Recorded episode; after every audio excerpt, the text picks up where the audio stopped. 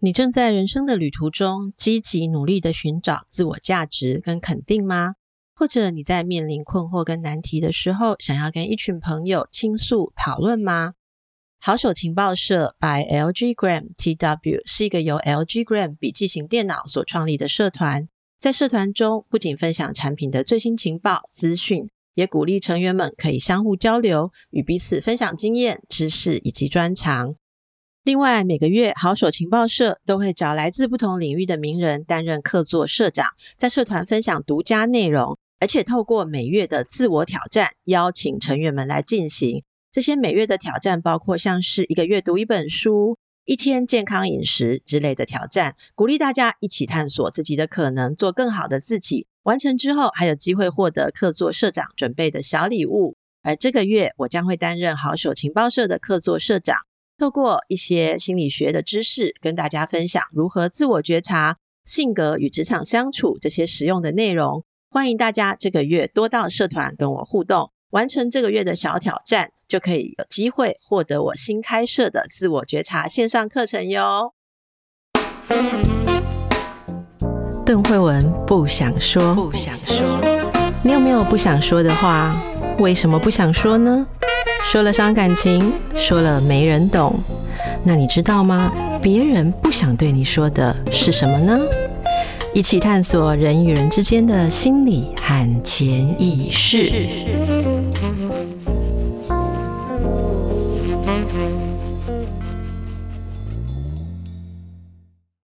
大家好，欢迎来到神话人生。首先要非常感谢大家陆续的寄来征文的文稿，好，那我们呃收集了文稿之后，大家会在预计在七月下旬跟八月开始进行阅读跟评选，同时也要非常感谢我们接到各式各样的非常高品质的厂商的呃这个赞助哈。那虽然数量不多啦，但是我想，因为我们要选的本来就是只选出，嗯，呃，例如说一篇优胜啊，或者是前几篇来接受采访，所以我觉得大家应该都会还蛮惊喜。本来征文一开始是想象没有奖品的，结果我现在竟然是有奖品了哈。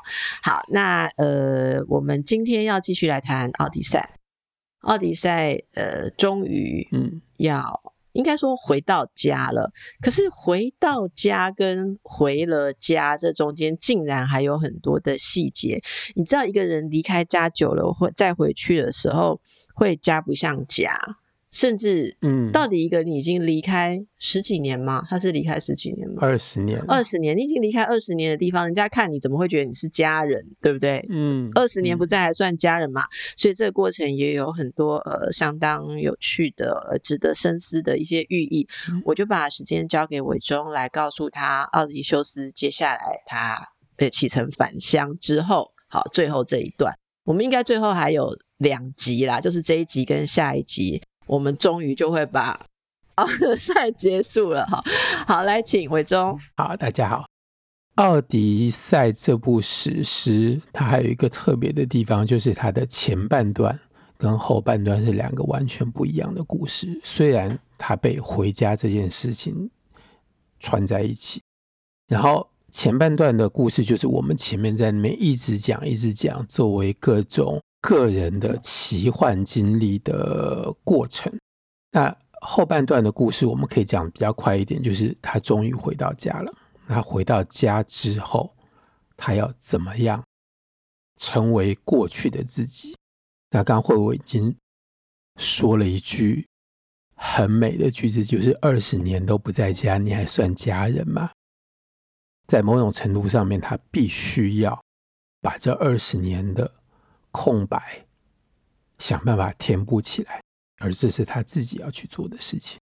在他回到家的这段期间，前前面的这些部分里面，他不是以他自己的身份回去，就是他回到了以色加岛上，他并不是直接告诉随便的一个路人，或者回到王宫去敲门叫大家放他进去，说我就是这里的主人。我是奥迪修斯，我是这里的国王，然后我要把我的一切全部都拿回来。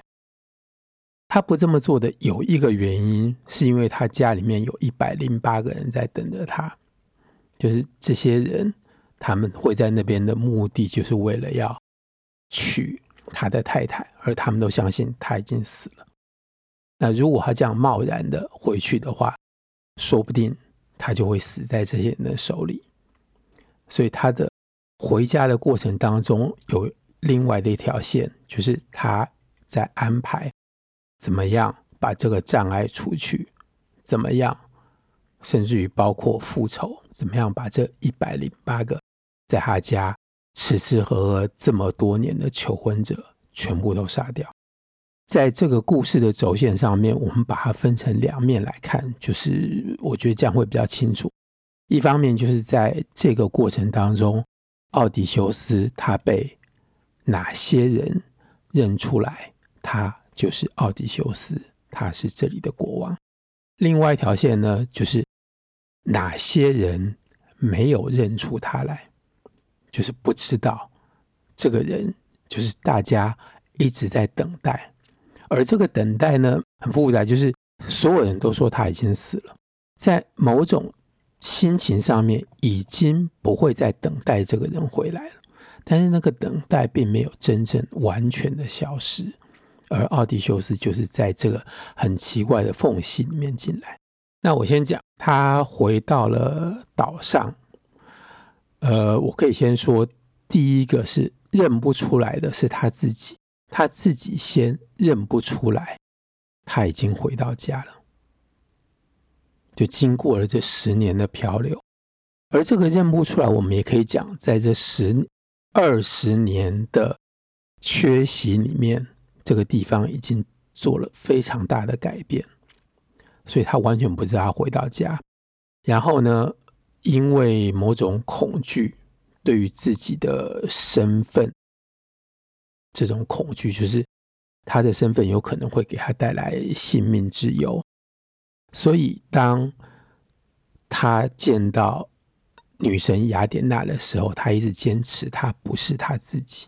在他们两个的这段谈话争辩之后，呃，史诗里面真的讲，就是他用我们今天的话讲，就是他真的处于一种脑雾的状态，是。雅典娜把他这个脑雾揭开了之后，他才看清楚他在哪里，他才知道他和女神在讲话。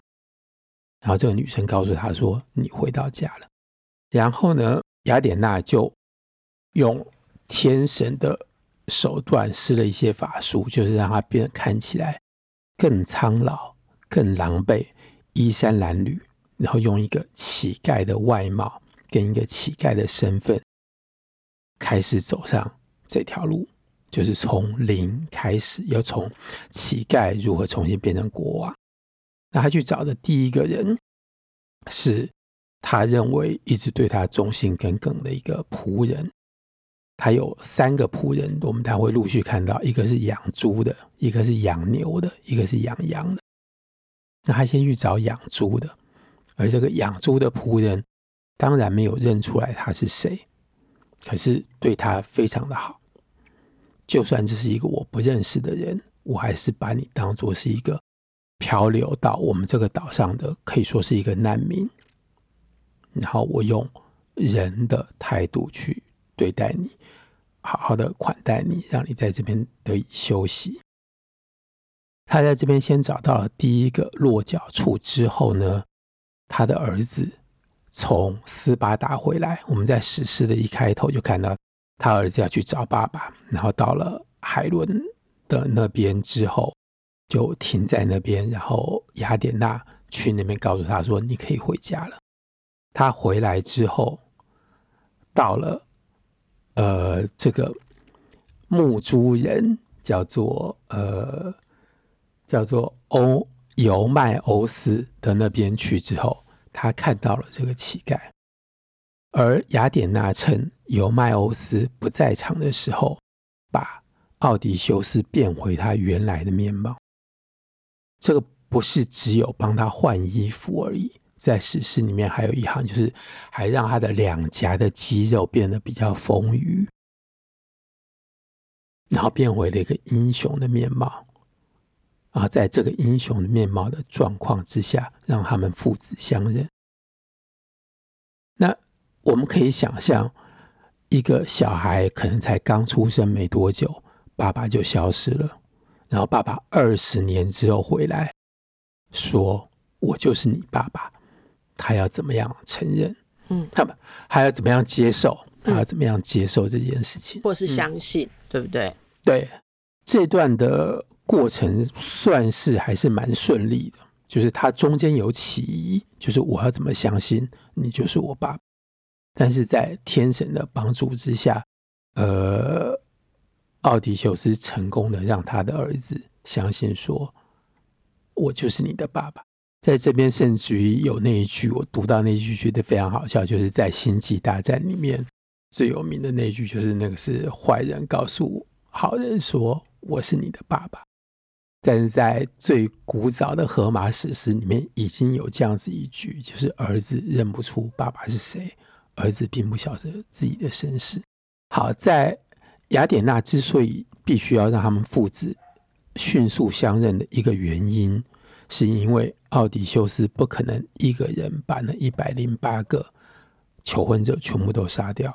他需要他儿子的协助，尤其需要他儿子和他里应外合，因为他儿子是唯一一个可以在王宫里面，呃，那是他自己的家，可以在那边自由行动、做他的事情的人。这是第一点。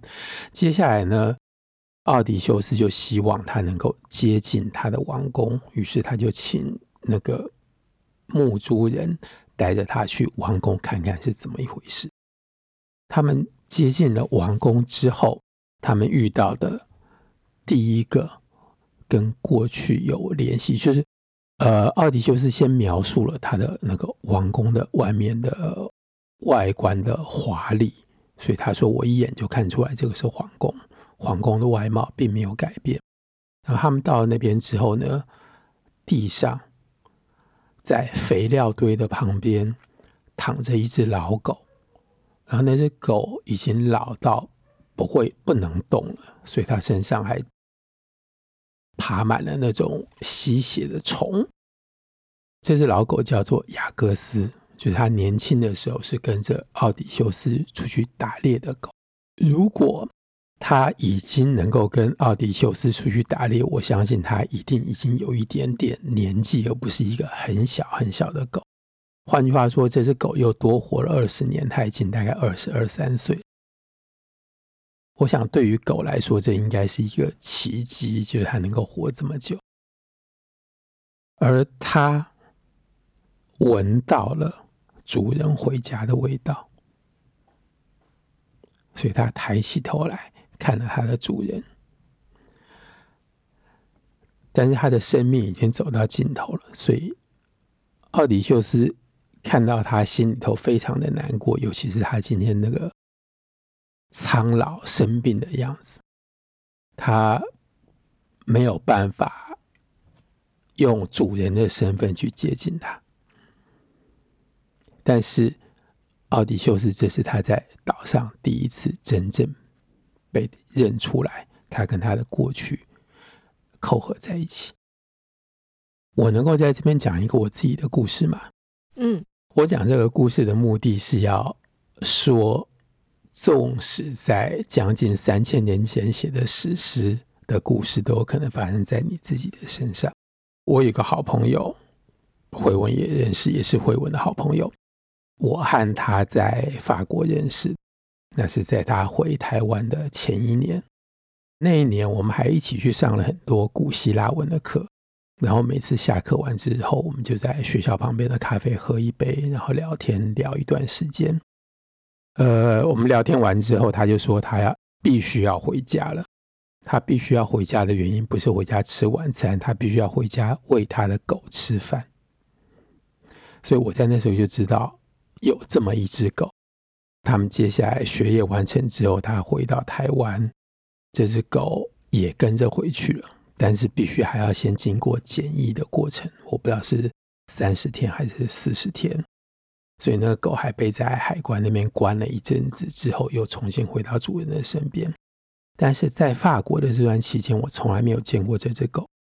那是后来我回到台湾住在我朋友家，才跟这只狗认识，然后我和这只狗变成好朋友。他们说我身上有这只狗的祖国跟他小时候的味道，就是我从法国回来，然后他在台湾生活了蛮多年的。有一次我回到台湾的时候，刚好遇到他生病。那他就后来就住在兽医院里面，那兽医院离我朋友家并不远，我们有时候就会过去看他。然后那天我要离开我朋友家，我要回去我爸妈家。我在离开之前，和他的女主人到那个兽医院的前面看他，我跟他说再见。那一幕我光是之前看到的时候就已经相当难过了，就是我们在骑楼上面。隔着玻璃，然后他在玻璃箱里面，他看到我们之后，马上就精神抖擞，抬起头来。然后我几乎可以在他脸上看到一个像是笑容一样的东西，你就不觉得，你就不觉得他的身体有状况。然后他很高兴的摇一摇尾巴，我就跟他挥手说再见。然后我就上车了。然后我上车之后，大概不到半小时就接到讯息，说他已经走了。然后在当下，我就非常非常的难过。然后是隔了相当长一段时间之后，我才想到，嗯，这其实就跟雅各斯看到奥迪修斯的过程是一样。而这只狗，它纵使在它的生命的尽头，嗯，它还是能够把它和你认识的那个快乐，就像完全的。传达出来给你。好，那我自己的故事讲完了。嗯，接下来奥迪修斯终于进到了王宫，在这边有先有一个认不出来，就是他的妻子，等了他二十年回家的妻子，并没有认出来他是谁。对，因为他这时候等于是有被完全被化妆易容过，连他长的样子都不一样。他们经过一段交谈之后，他告诉了他的妻子，就让他前面先编了一套很大的谎言，跟他的朋友跟那个墓主人讲说他是谁。然后呢，在第二次的这个谎言之后，呃，王后潘尼洛佩说要好好的招待他，让他在这边休息。呃，奥迪修斯。他以一个乞丐的身份，他说他不敢奢望什么东西，他不敢要让人招待他。但是如果有人能够帮他洗个脚，他很愿意接受。啊，这个在古代社会是一个相当重要的生活习惯跟一种礼俗。但是奥迪修斯强调说，呃，我不接受任何的侍女来帮我洗脚，除非。她跟我一样经历过一辈子这么多的苦难，所以这个任务就落到他的奶妈的身上。而他在这边被认出来第二次，就他奶妈在帮他洗脚的时候，发现他的膝盖上面大腿那边的那个伤口，在这边，呃，我们可以看到他的妻子并没有认出他来。但是他的奶妈觉得这个乞丐脸上的某些线条跟某些神情和奥迪修斯很相像，而他帮他洗脚的时候，一看到这个伤口，立刻就知道奥迪修斯回家了。而奥迪修斯在这个时候偷偷的抓住他，跟他讲说：“现在还不是时候，你不可以跟任何人讲说我是谁。”嗯这个伤口是他年轻的时候跟着他外公去打猎，被一只野猪的獠牙在那边没有伤到筋骨，是一个皮肉伤，但是就被野猪獠牙挑掉了一大块肉，所以在那边有一个伤疤在那里。原则上，他在回去的这个路上，只有被他的狗跟被他的奶妈或者是他的妈妈两个人认出来。其他他还有被认出来，都必须要有天神雅典娜的介入。然后到接下来，他把求婚者杀掉了第一个之后，他站上去，告诉所有的求婚者说：“我是谁？我是奥迪修斯，我是这里的主人。然后在杀戮整个要开始的时候，天神又让他变回一个英雄，天神般的英英雄般的形象，大家才知道我们接下来死在谁的手上。然后到故事的最后，他被他的妻子认出来。被妻子认出来，这个是我们在下一集里面在讲的讲的内容，因为那个是一个很美的故事，就是有点那个重圆，对对不对，对的对的过程跟好故事。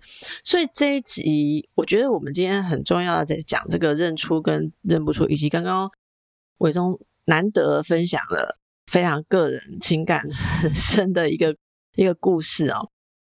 我可以感觉到你想要说的是，在这个离家二十年回家能不能被认出的这一些嗯嗯人物当中，嗯嗯、就是就是能不能认出他的人物当中，有很多我们熟悉的，嗯，应该怎么说？某种关系吧，嗯、像奶妈跟老狗，嗯、就是该认得出他的人，嗯、可是妻子是认不出，好，或者说儿子一开始是难接受，呃，你特别把这个。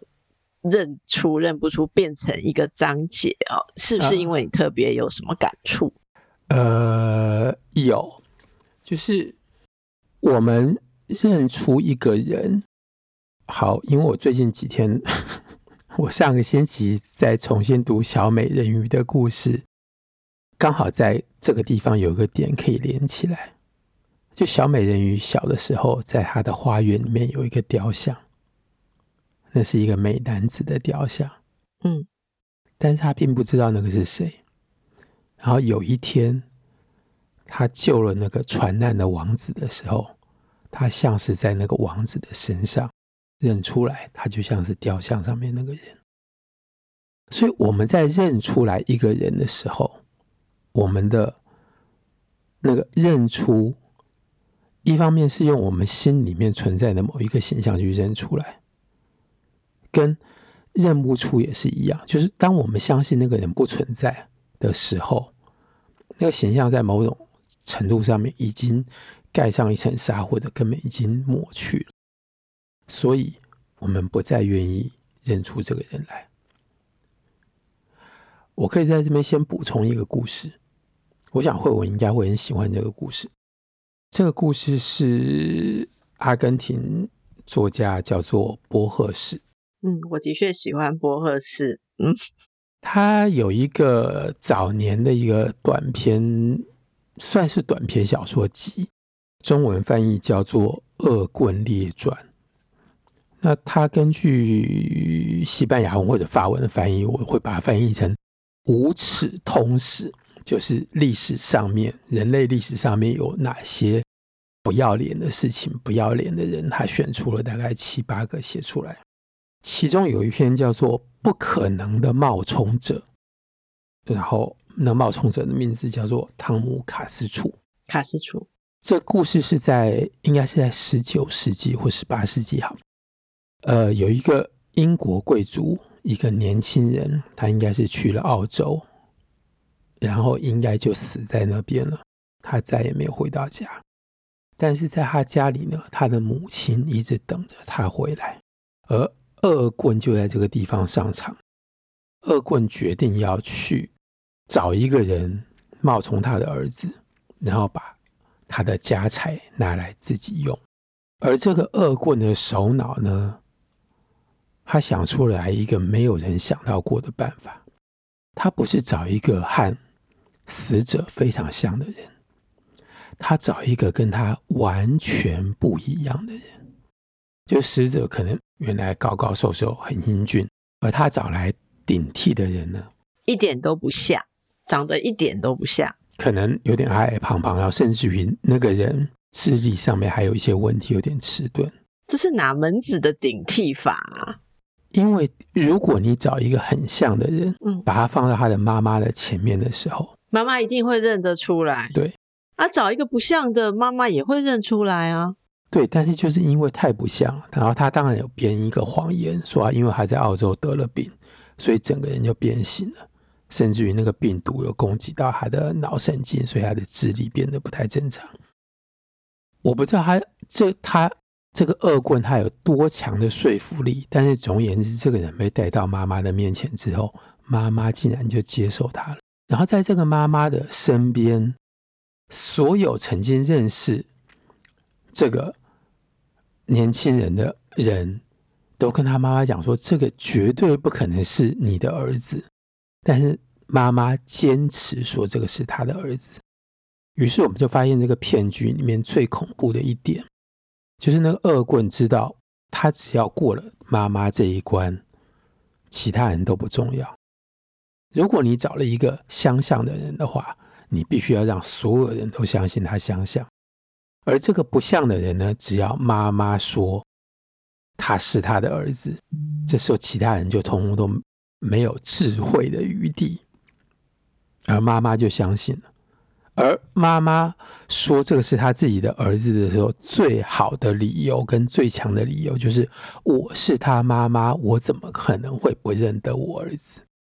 所以这个骗局就成立了，成立了相当多年，最后才被戳破。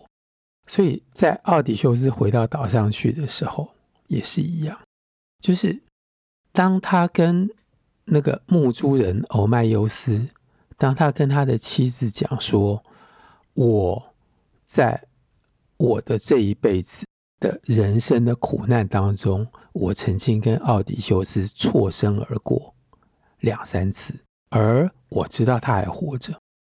我只是早一步到这边，他他应该可能坐下一班船就会来，等一下就来了。但是即使是奥迪修斯自己在这样讲说，奥迪修斯马上就要回家了。”他的朋友不相信，他的妻子也不相信，而他的妻子的不相信是非常矛盾的不相信。一方面，他心里面坚定的相信说他一定会再回来，这是为什么他绝对不肯改嫁的原因。而当奥迪修斯在化妆的面目之下跟他讲说：“你先生马上就要回来了”，他还是不相信。在这种种的所有的不相信他会回来里面，只有两个人直接的相信。我们再回到这，一个就是老狗，一个就是奶妈。奶妈一开始就已经是朝着相信他还活着的这个判断的这个路上面走。他找到了这个乞丐跟奥迪斯修斯脸上相似的地方，然后最后看到了那个伤疤、那个印记，就确定说啊。我从小带大的奥迪修斯回到家了。你的你加上这个波赫士的故事，我会读到一种东西，嗯、就是说认得跟不认得这件事情，除了纯然的客观，还有很多情感上的因素，是，是以及人性心理的因素。例如说，我让你看到一个完全不像的，呃，就是你一直在等待一个人，然后来了一个完全不像的，然后告诉你一些理由说，这时候很奇妙的戳到一个弱点，是说。你你真的一直在等待那个你爱的人吗？如果他的艰苦的呃受苦的旅程把他磨损，把他变形，你你就不会爱他了吗？所以这里面要去否认 这个事情的困难，变成说你变得这样子哦，例如说外貌啊、智力啊都变差了嘛。嗯、其实你刚刚讲的有一个很明显的变差的向度。嗯嗯。如果变差的事情发生的时候，就会让我们觉得说很难去。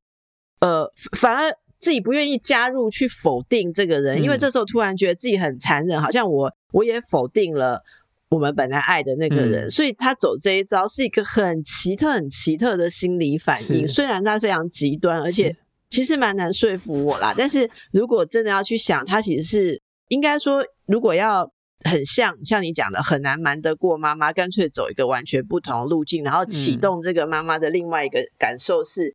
呃，你要不要接受坏掉的儿子？然后妈妈就绕过了那个要等待原来的儿子回来，好，然后好像也也 match 了一个心理，是说真的有那么好，原来的儿子会回来吗？哦，来一个坏掉的儿子已经是够幸运了，嗯、所以他这时候会启动他另外一种。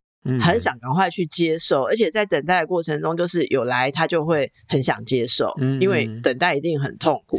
我觉得这里面其实混杂，而且在这个过程当中，呃，这个你说叫什么《恶棍列传》是不是？嗯、对，我我想他一定是借由这种种恶棍的行迹，要来描述人心的脆弱。为什么我们会被恶棍所操弄嘛？对，诶，不知道突然我第一次在神话人人生路到想要打书，就是这个我们写过一本书叫做《疗愈陷阱》，里面就是在描述为什么人会那么脆弱，会去脆脆弱，会去相信一些你听起来觉得很难相信的话。嗯。